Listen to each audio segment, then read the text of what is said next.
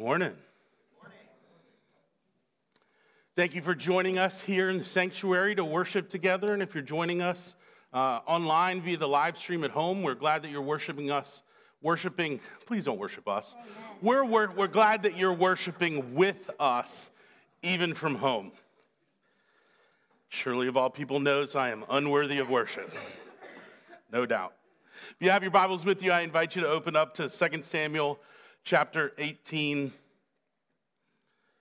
we are going to continue our journey going verse by verse through this book. I remind us this is God's word that it is spoken to us that we might hear it and receive it by faith. 2 Samuel chapter 18, beginning in verse 19. Then Ahimaaz, the son of Zadok, said, let me run and carry news to the king that Yahweh has delivered him from the hand of his enemies. And Joab said to him, You are not to carry news today. You may carry news another day. But today you shall carry no news, because the king's son is dead. Then Joab said to the Cushite, Go, tell the king what you have seen. The Cushite bowed before Joab and ran. Then Ahimaaz, the son of Zadok, said again to Joab, Come what may, let me also run after the Cushite. And Joab said, Why will you run, my son, seeing that you will have no reward for the news? Come what may, he said, I will run. So he said to him, Run. Then Ahimaaz ran by the way of the plain and outran the Cushite. Now David was sitting between the two gates. And the watchman went up to the roof of the gate by the wall. When he lifted up his eyes and looked, he saw a man running alone.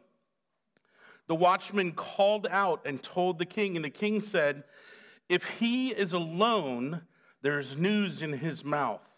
And he drew nearer and nearer. The watchman saw another man running, and the watchman called to the gate and said, See, another man is running, but running alone. The king said, He also brings news.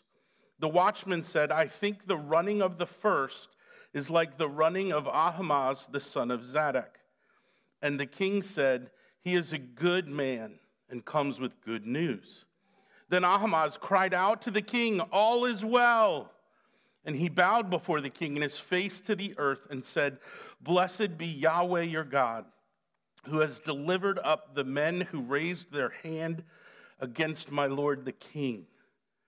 And the king said, Is it well with the young man Absalom? Absal- uh, answered, When Joab sent the king's servant, your servant, I saw a great commotion, but I do not know what it was. And the king said, Turn aside and stand here. So he turned aside and stood still. And behold, the Cushite came, and the Cushite said, Good news for my lord the king. For Yahweh has delivered you this day from the hand of all who rose up against you. And the king said to the Cushite, Is it well with the young man Absalom? And the Cushite answered, May the enemies of my lord the king and all who rise up against you for evil be like that young man. The king was deeply moved and went up to the chamber over the gate and wept. And as he wept, he said, Oh, my son, Absalom, my son, my son, Absalom. Would I had died instead of you, O Absalom, my son, my son. And it was told Joab, Behold, the king is weeping and mourning for Absalom. So the victory that day was turned into mourning for all the people, for the people heard that day the king is grieving for his son. And the people stole into the city that day, as people steal in who are ashamed when they flee in battle. The king covered his face. The king cried with a loud voice, Oh, my son, Absalom, oh, Absalom, my son, my son. Then Joab came into the house to the king and said, You have today covered with shame the faces of all your servants who have this day saved your life and the lives of your sons and your daughters and the lives of your wives and your concubines, because you love those who hate you and hate those who love you. For you have made it clear today that commanders and servants are nothing to you. For today I know that if Absalom were alive and all of us were dead today, then you would be pleased. Now, therefore, arise, go out and speak kindly to your servants. For I swear by Yahweh, if you do not go, not a man will stay with you this night. And this will be worse for you than all the evil that has come upon you from your youth until now. Then the king arose, took his seat in the gate, and the people all told, Behold, the king is sitting in the gate and the people came before the king. Please join me in prayer. Heavenly Father, we're gathered here this morning. We're gathered here to know you. We're gathered here to serve you, to worship you, to sing praises to you, to make our requests known to you. We're also gathered here that you would reckon with our guilt that you would remove our shame, that you would work your renovating power in our lives, in our hearts, in our minds, in our past, and in our present. Lord, would you change us, transform us, renew us? May we hear your voice today amidst all the clutter and distractions of the world around us. Would you give us focus? Would you give us eyes that we might see and ears to hear and hearts that delight to receive what you have for us? We make these requests known to you because of the life and death and resurrection of Jesus Christ, in whose name we offer all of these things. And all God's people agree. Amen. Amen. Leaders fail. Big, important leaders, tiny little leaders, regional leaders, national leaders, global leaders, church leaders, parents who are leaders in their home. We fail. And it is hard when we fail, yes? Not all of us grieve our failure if we're really honest about our lives and our egos, there are many times where we have failed, even dramatically, and we do not grieve.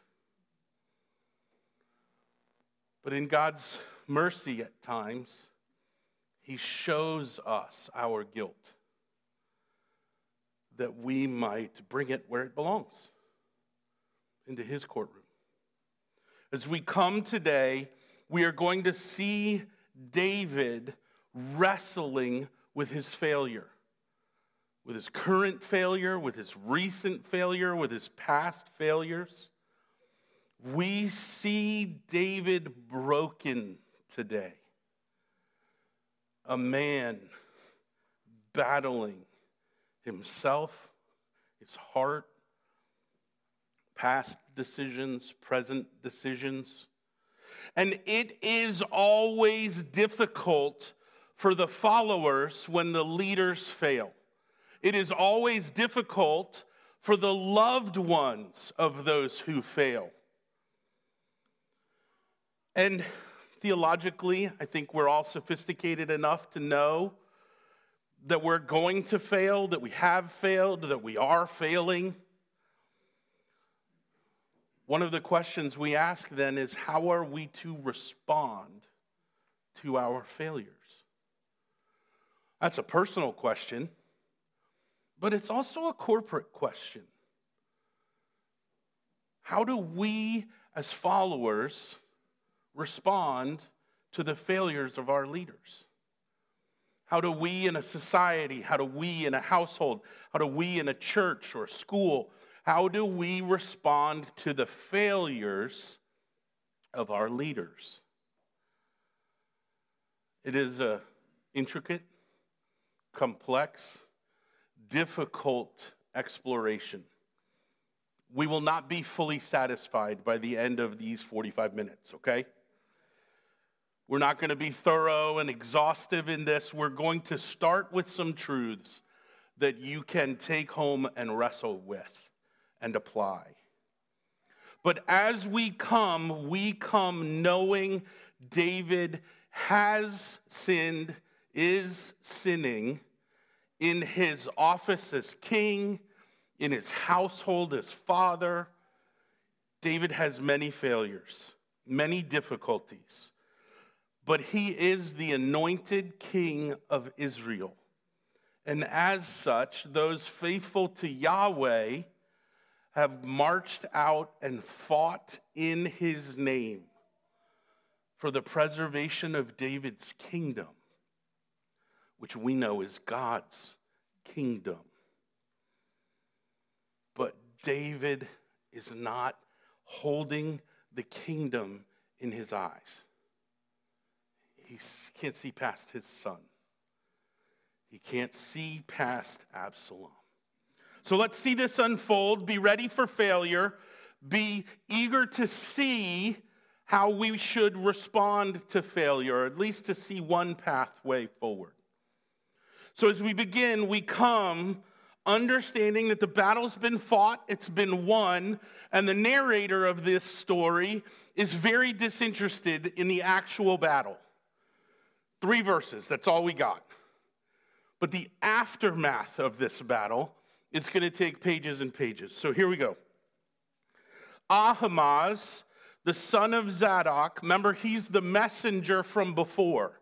He was one of the two hiding in the well so that they could bring the necessary information to David. So here is this youthful, zealous young man, eager to serve eager to do what he's commanded to do, eager to take part in these victories.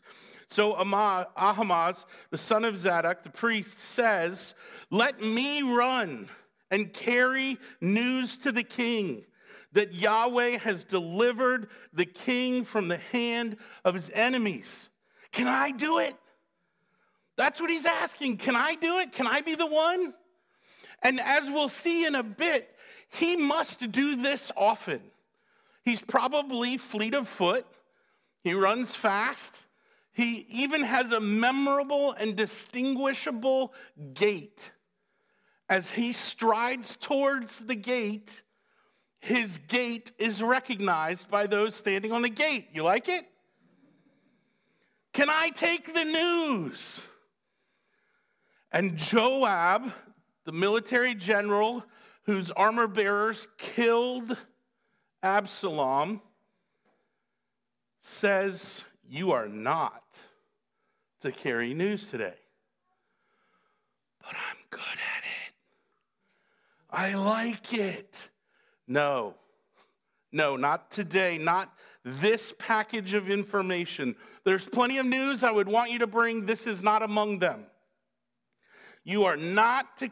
Is there anything that is, you know, hidden behind what's happening here? Are these clear instructions? Is this a meandering no? Is this a beat around the bush decision from a leader? This is like no, no. And then he clarifies what he means. You may carry news another day, not this one. Today, I don't know how you get more clear than this. You shall carry no news. And like all good young men, why? Everybody knows the why is coming, right? So he gets a preemptive answer to the question everybody knows is coming. Young men filled with questions. That's a good thing, often, not always. So why can't he carry the news today? king's son is dead. Does this mean he's never allowed to bring bad news? He's never allowed to make the king sad or angry or upset? Joab knows something about David that precludes him from wanting his good friend's son to be placed in a position to bring news to the king. What happens to the messengers who bring bad news? We even have colloquialisms about this, right? You walk in and you say, "Hey, don't don't shoot the messenger." Be mad at the message, not the carrier of said message. Is David a mighty warrior? Does he have a sword nearby? Is he good at throwing spears? Do powerful men take bad news well? There's a question for you to think on. But Joab doesn't want the son of his friend in danger, so he cannot carry the news. So Joab says to the Cushite, To who? To the Cushite. Who are the Cushites? Now, sometimes people jump really quickly to strong racism here. I don't think that's what's happening. Not that there isn't any racial element to this, there is. But any of the ites, not Israelite, would be good for this position. He's not going to put the son of his friend, who's a faithful priest to David, at risk. So he grabs a semi outsider rather than the innermost of insiders. And he gives him the instruction. But who are these Cushites? Well, the Cushites were a people who were named after the oldest son of Ham, whose name was Cush. They generally are considered to live or come from Ethiopia, which is south of Egypt.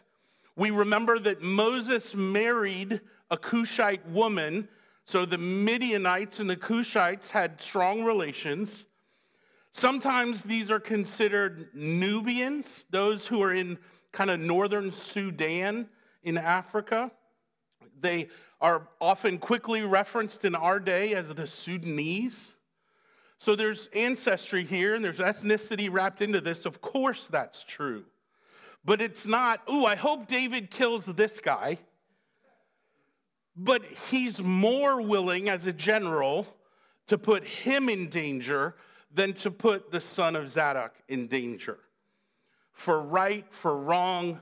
It's more about nepotism than it is about racism. I just want us to be clear about this point. And in fact, sneak peek, the minor character of this Cushite runner is one of the great heroes of this story. So watch, listen, learn. But Joab says to the Cushite, Go tell the king what you have seen.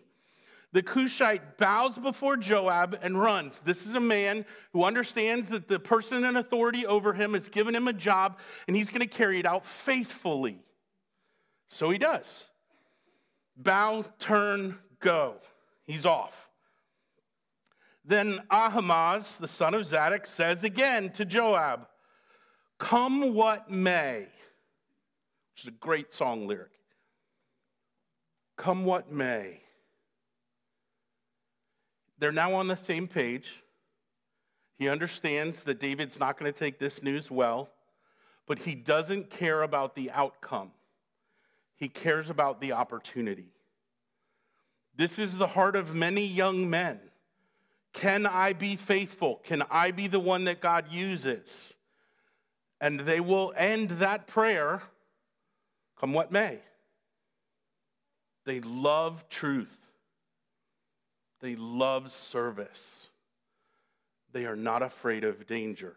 Even when maybe they should be, they are often not. This is honorable. This is valor. But it's also foolish. He is asked, he has been answered. Every parent knows this trick. You have asked me, what was my answer? Did I lack clarity?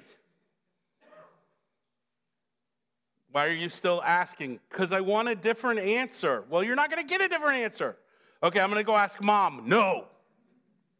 Right? To his credit, he goes back to the same authority instead of trying to find a different one that can weasel his way into what he wants. Kids, no. That's all we have to say about that. Parents, you're welcome. They will never disobey again. Failure. the Cushite bows and runs. He brings Ahimaaz brings up the question again, and Joab says, "Why will you run? You got to come what may. Let me also run." He might just want to like get the energy out of his legs or something, right? The message is going to get there. It's going to be given correctly. It's going to be given in a, in a form that David can understand and appreciate and react to. But he just wants to run, maybe compete. So Joab asks him, he presses him, Why will you run, my son, seeing that you will have no reward for the news? You think you're going to get an invite to the king's dinner table tonight? Like, what do you think the prize is? For telling David his son is dead? Why do you see this as a high and noble calling? Come what may, I will run. So Joab's like, fine, go die. I did my best. I got no blood on my hands. Run. You're going to run, run. You're going to disobey, disobey, go. Get out of here. So uh, runs, and he runs by the plains and he outruns the Cushite. So he takes a different route that the geography of their day tells us was a wider route, but it was faster. So it's like a highway that takes you longer, but doesn't have the stoplights of the forest, shrubs and trees, and you're dodging and weaving in and out of traffic. So they're off, both of them, to the races to bring David the news. So David is sitting between the two gates. And the watchman went up to the roof by the gate on the wall, and he lifts up his eyes and he sees the runner coming. This is the most tenuous moment for those who are left behind. Because if there are many runners, they run in defeat to try and get to a place of safety. If there's one runner, it's good news because it's a messenger, not a battalion retreating. So they're looking and they're straining their eyes and they see one stick figure running alone. And as soon as he's running alone, all their hopes go up, all their hearts start thumping. And the watchman calls out and yells to the king If he's alone, there's news in his mouth. Uh, duh. He's a messenger. So he comes nearer and nearer and nearer. And the watchman saw the other man running. And the watchman called to the gate, I see another man running, but he's alone. Uh, and so it adds question into the moment. Why two runners? Are they the fastest two, and there's going to be a whole group of people retreating behind them? Are they being pursued in defeat? I see another man running, but, but he's running alone. And so the king says he must also bring news. And the watchman calls out, he says, I think the running of the first looks like Ahimaaz, the son of Zadok. So he took the longer way, but he's getting there first. And the king's like, he's a good man who comes with good news. Sweet. Ahimaaz cries out to the king, All is well thinking that's what David would be thinking about the news that he's bringing. The rebellion has failed. That's the all is well. So he bows down, he gets to the king, they're face to face. He, he bows to the ground and he says, Blessed be Yahweh your God, who has delivered up the men who raised their hand against the Lord the king. And the king said, Awesome. Way to go, guys. How'd it go? What was the strategy? How did you win? Right? He's a general, right? This is what you would expect from a general king. a warrior king. The, the news of the battle, how was it won? What happened? Who went where? Did they flank? Was it a, a, a, whip around? Like, how do we do this, right? Every one of you has probably seen a movie with a charging cavalry and they try and slice through, and you're like, oh, they penetrated to the third layer. It's going to happen, right? All is well. We won. And David is not interested in the battle. He's not interested in how many troops were lost. He has one question, one question. How's Absalom? I think Joab is right in 19. You wouldn't care if all of us were dead if Absalom was alive. This is a way of identifying an idol that your king has. He's not thinking about the good of the people. He's not thinking about the good of the battlers. He's not worried about the families who lost soldiers. He should be concerned with the fallout. Because everyone who fought on that field is an Israelite or loyal to Israel and to Yahweh. David's chief concern should not be with the one, but the many. How's my son? How's my son? How is Absalom?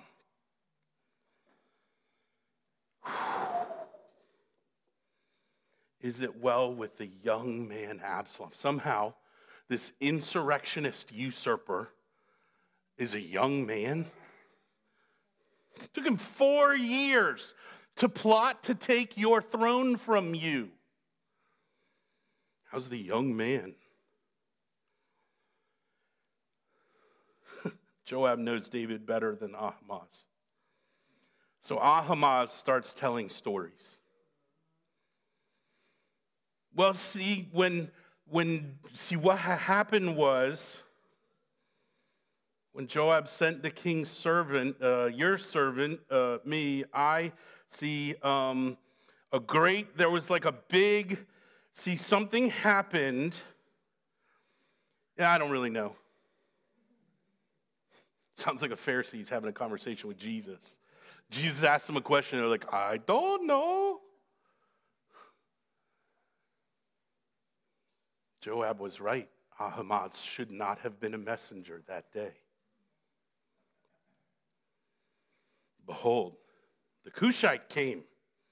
He might have come second, but he tells the truth, the whole truth, and nothing but the truth. The Cushite man comes and he says, Good news for my Lord the king, for Yahweh has delivered you this day from the hand of all those who rose up against you. King's got the same question Is it well with the young man Absalom? The Cushite answers. Listen to the beauty and power of this answer. May the enemies of my Lord the King and all who rise up against you for evil be like that young man. Wow. Dale Ralph Davis in his commentary says the major truth comes from a minor character. Not well worded. The major truth comes from a minor character. He gets to be the hero by announcing good news that the enemies of David have not prevailed. David, as king, and therefore his kingdom, and therefore Yahweh's kingdom is delivered. It's delivered against all insurrectionists, all usurpers. You are free. The kingdom is no longer in jeopardy.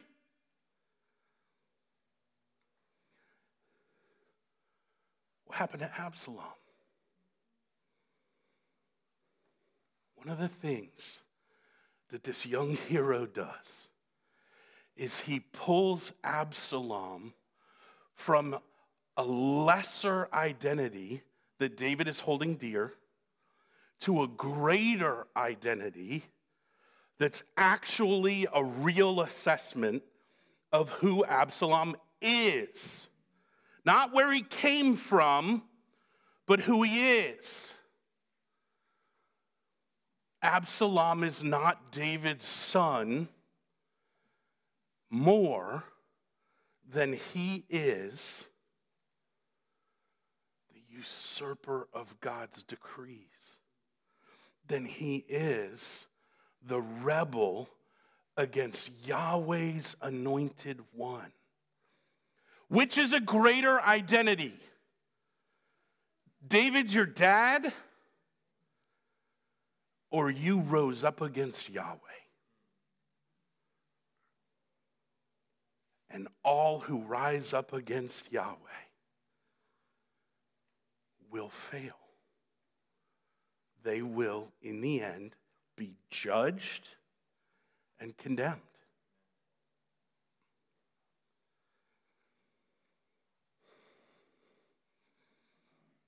As pastor, when I talk to, to non believers, even nominal believers, people who think they love Jesus, care about the Bible, I'm always got one primary goal. Certainly, it's to introduce them to Jesus, right? But my method of attack is to attack their pride. I throw every sword stroke I have at pride. That's what I do. When God blesses, works. The dead men are mortally slain, that life could begin. Made alive together with Christ. That's the goal. Attacking ego attacking pride. That's my battle plan every time. But there's something different that is wrong in the church today. And, and I'm telling you, as long as I've been a pastor, I've been on the hunt to understand this idea. So, seriously, all the way back to like 2006 when we started the church, I realized that there was something in me that was joyful about the destruction of the enemies of God that I cannot effectively communicate to the people I usually am talking to. Believers, by and large, certainly exceptions, but by and large, my experience is that the downfall of the enemies of God becomes a theological strain on the hearts and minds of many believers today. Why are we rejoicing that the Egyptian army pursuing Israel drowns in the sea? Remember Moses' sister? She's the least effective sermon I've ever given. You can go back and listen to it if you want. Exodus 15. Miriam, the sister of Moses, is singing about the downfall of the enemies of Israel, the downfall of those pursuing Moses and his people. And I tell you, on that day, there was no hemming and hawing in the mouths of the believers. There was no question is this okay? Are we supposed to do this? Are we allowed to rejoice in the destruction of our enemies? Osama bin Laden gets killed. And I know most Christians who I interacted with for weeks and weeks and weeks were like, I don't know how to feel about this. Are we, are we supposed to be glad that, that people die? Are we, right? Do you, are you feeling the tension I'm talking about? Am I talking to the correct room?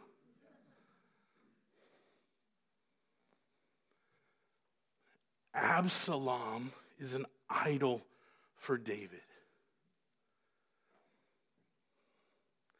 And we are more worried about humans. Say this very carefully, I hope. We tend to be far more worried about ourselves than we are the dignity and honor of God's name, his purposes, his kingdom work. I think this lack of celebration in the destruction of evil is really unsettled pride. Some of you might not like that thought. I'm okay.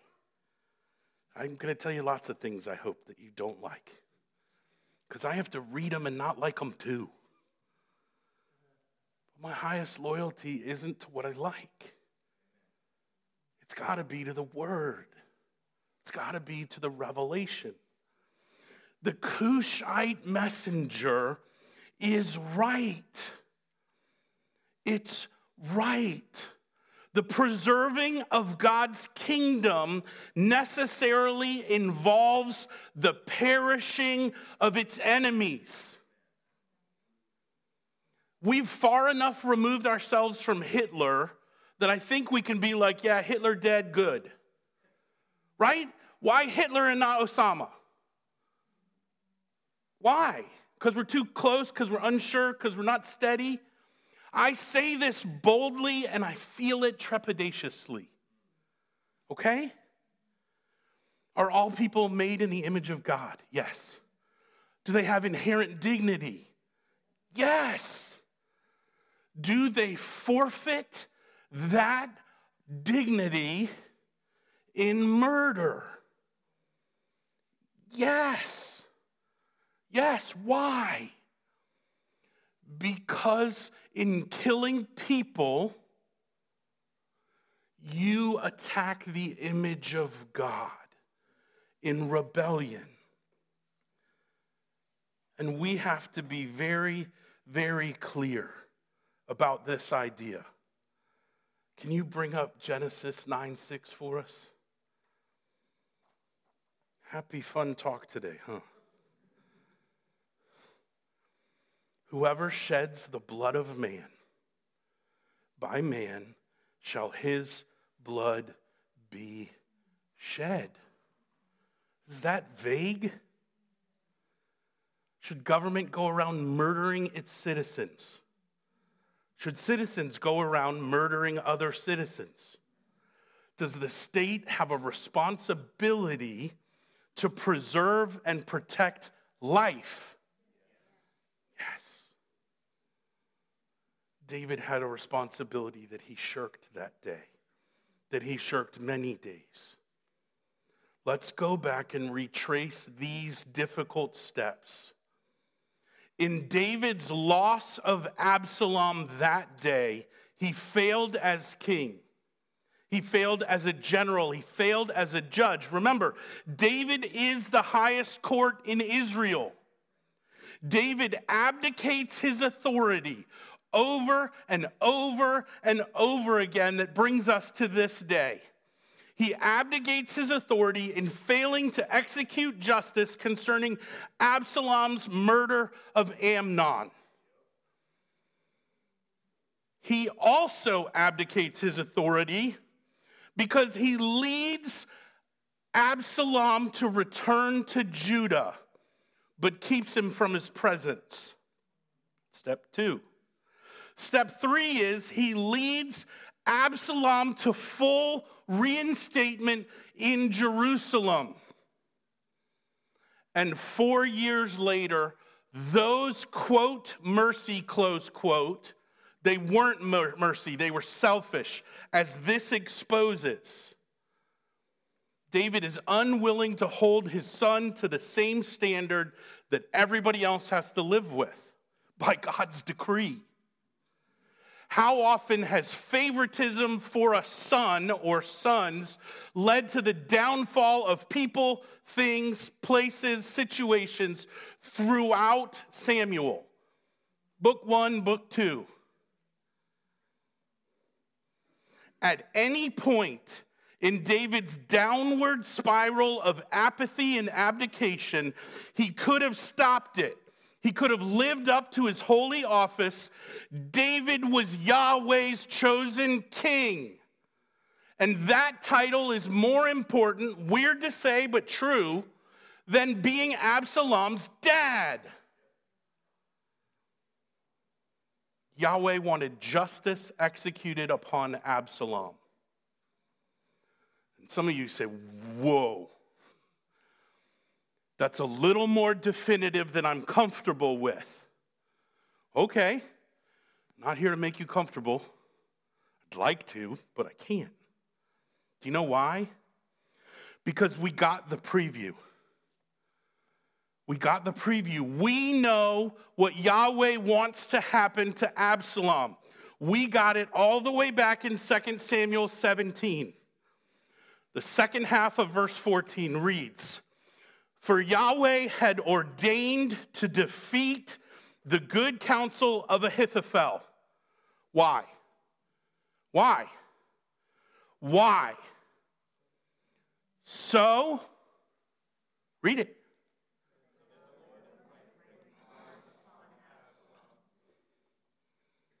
Is there anything ambiguous about that? Anything vague, unclear? Any bushes to run around? Or is that crystal clear? Yahweh is seeking Absalom's death because it's what justice demands.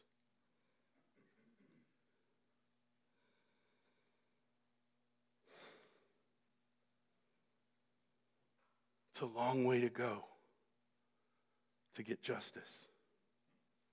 Isn't it? It's a deep, deep spiral. All of this death in David's household has an origin point, though, doesn't it? Where does all of this death come from?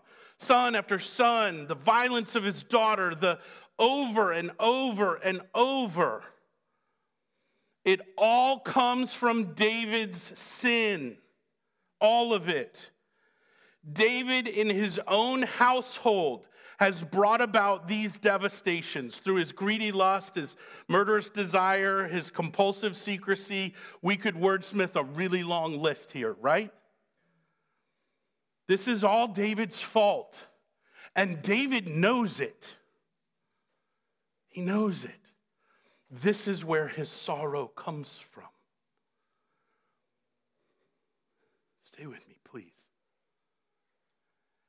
David is agonized when he looks back on these years, knowing that he's already lost a son almost immediately, right? And, and then he's lost another son because a different son murdered that son because that son had violated catastrophically violated one of David's daughters. Lust and violence and death rolling through his family like a boulder that's running, picking up steam downhill. David knows the origin point of this death. How's my son Absalom? How's the young man? How's this little boy? David sees all the death, all the murder, all the violence over and over and over, having an alpha point that belonged first to him. He did this.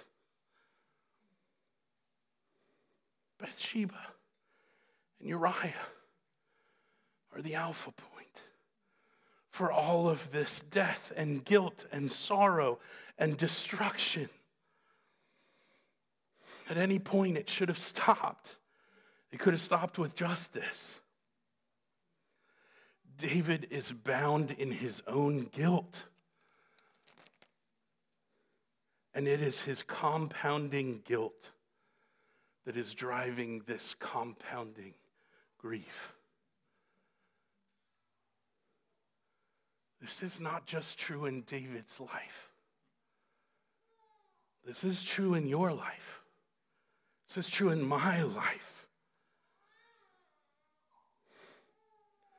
David's grief is founded and formed in the question when will the death in my house end?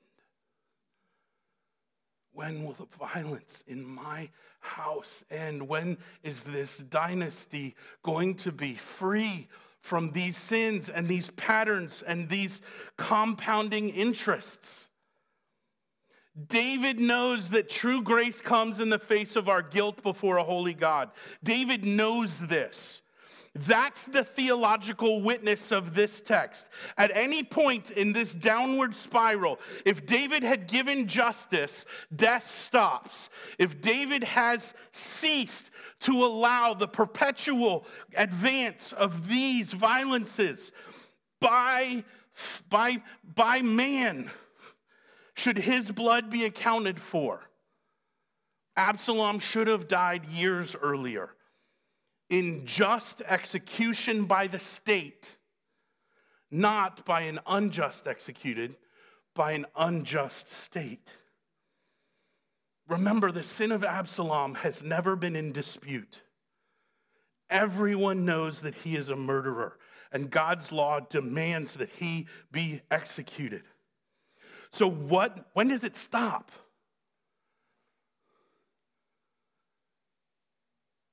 When does the death stop? When does the murder stop? When does the violence stop? It's not just David, is it? It's, it's not just David's family, is it? When does the death and the sorrow cease? When is light going to pierce through all this darkness? David knows he's guilty. Even Joab, who by all means is the strongest, strangest character in this whole series, the Cushite man is right. The enemies of God must be slain. They must come to an end. For the kingdom to be safe, the enemies must perish.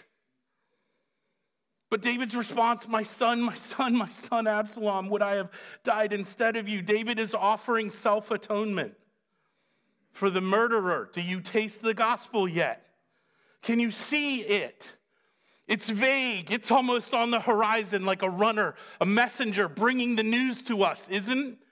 This has always been and always will be pointing to our need for an eternal son of David to come and put an end to death and conquer the grave and promise an end to sorrow and grief. To be that shining light that comes in the morning that evaporates all of the mist of evil, that sends darkness far away, expiating it from our presence. Do you see the messenger yet? Joab says to David, the king is weeping and mourning for Absalom. When the king is in sin, the people are harmed. David's grief over Absalom has actually made a victorious battle party sneak in to the city. And we're told by the narrator that that sneaking in is akin to those who are so filled with shame and guilt because they ran from the battle rather than standing and fighting. The kingdom is safe and the people don't get to celebrate.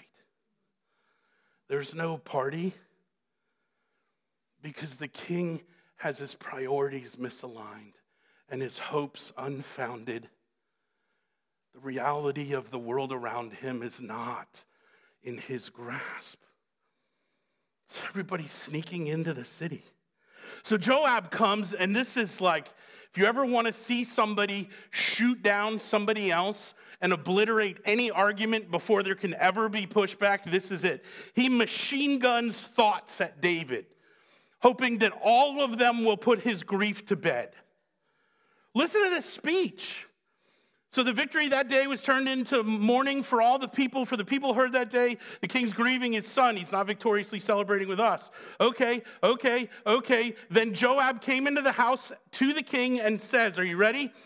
You have today covered with shame the faces of all your servants who have this day saved your life and the lives of your sons and your daughters and the lives of your wives and your concubines because you love those who hate you and hate those who love you. Wow, take that shotgun blast to the heart. Is there hyperbole there? I mean, yeah, not even a little. Yes. But is he right? It's uncomfortable for me to say that Joab is right because he's often kind of not right. And then he's been sort of more right. And then he's totally right. Do you know who loves their enemies? God. Do you know who hates his enemies? God. David's totally off kilter and he is failing, massively failing. You have made it clear today, he says, that commanders and servants are nothing to you. For today I know that if Absalom were alive and all of us were dead today, then you would be pleased. It's not really fair, but it's kind of true, and it's certainly true enough that the point lands. Now, therefore, Joab gives him clear instruction Go out, speak kindly to your servants, for I swear by Yahweh, if you do not go, not a man will stay with you this night, and this will be worse for you than all the evil that has come from you up until now. Joab has united the grief and failure of old to the grief and failure of the present, and he's giving him one outlet Go be king. Go celebrate victory. You want to grieve? Do it privately. This public nonsense is unfitting the office and the truth of the day. Your kingdom lives, your throne secured, and the people who gave it to you, God's instruments of restoration, they will all leave you if you are not the right king you should be, just as they left Saul. King arose, took his seat at the gate. People are all told, Behold, the king is sitting at the gate, and all the people came before their king. Pause. We'll pick it up next week. Here's the thought David's compounding guilt has a home, as does yours, as does mine. When we fail to give to the Lord the grief that He purchased, we will compound that grief over and over and over. Because the truth is, death will end. Grief and sorrow, they will end. My buddy Jeff Mingy says all those things have an expiration date. We just can't read it yet. It's printed and known, but not by us. Take your guilt and grief to where it belongs at the foot of a Roman cross, where God defeated death by surrendering himself to it that he would unite his people in resurrection and eternal life. That is the truth by which we must live. Amen. Please pray with me. Our Heavenly Father, we are grateful this morning that you see our gross need and graciously meet it. You see that we are hypocrites and backsliders. You see that we are sinners of the highest order.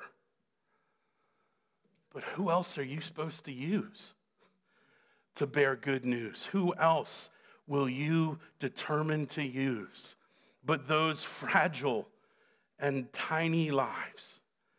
Lord, may we know it is the true Son of David who dies to bear our grief, not to give us grief. Lord, we are grateful this morning that you carry away our sorrows. that you have settled our debts. Lord, we acknowledge the debts that we have owed, and we glory and celebrate your victory over our debts. That we do not live eternally condemned, but instead we are raised in newness of life. Lord, lead us to glory in the truth that you have supplied the heavenly storehouse with unlimited provisions for us. May we believe that in our minds and our hearts, and would you bear it out in our lives? We beg in Jesus' name. And all God's people agree.